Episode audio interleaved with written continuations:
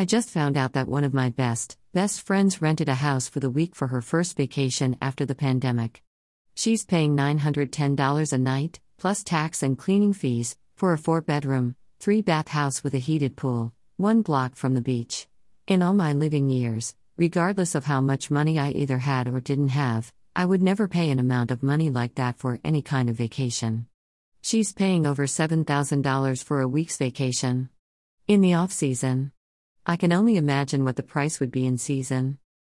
There's been a lot of hype out there, now due to inflation, on who and how anyone can get the least price on the best item. Blogs and YouTube channels are touting 50 dinners for under 100, the 0.32 cent lunch. 10 things I no longer buy. 5 things I do still buy, it's enough to make any frugalista sick. This isn't a contest, people. This is real life. Either you live within your means or you don't. I have no respect for anyone who pays over $7,000 for a week's vacation. And I have no respect for anyone who eats a 32 cent lunch. These people are extremists, and as far as I am concerned, don't live in reality. They don't impress me much. Frugality to me is all about getting the proper value for your money. It's living within your means and living within your stature. It's about putting on blinders and living your best life, now.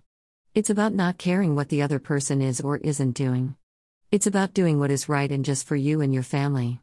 It's about having intelligence and the foresight to manage your life and your money with courage and fortitude. Whatever it is, it certainly isn't a contest to see how much you can spend or how little you can spend. I never heard of keeping up with the frugal Joneses, did you?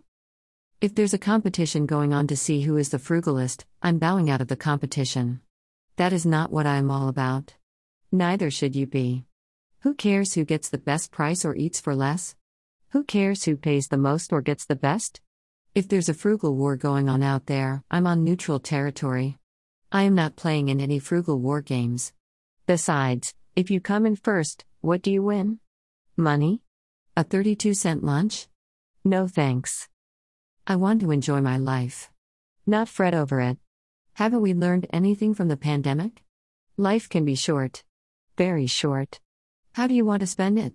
No pun intended, the frugal philosophy is more about having it all than it is about hardship or settling for less. Salute the new day and start afresh. Photo by Minin on Pexels.com.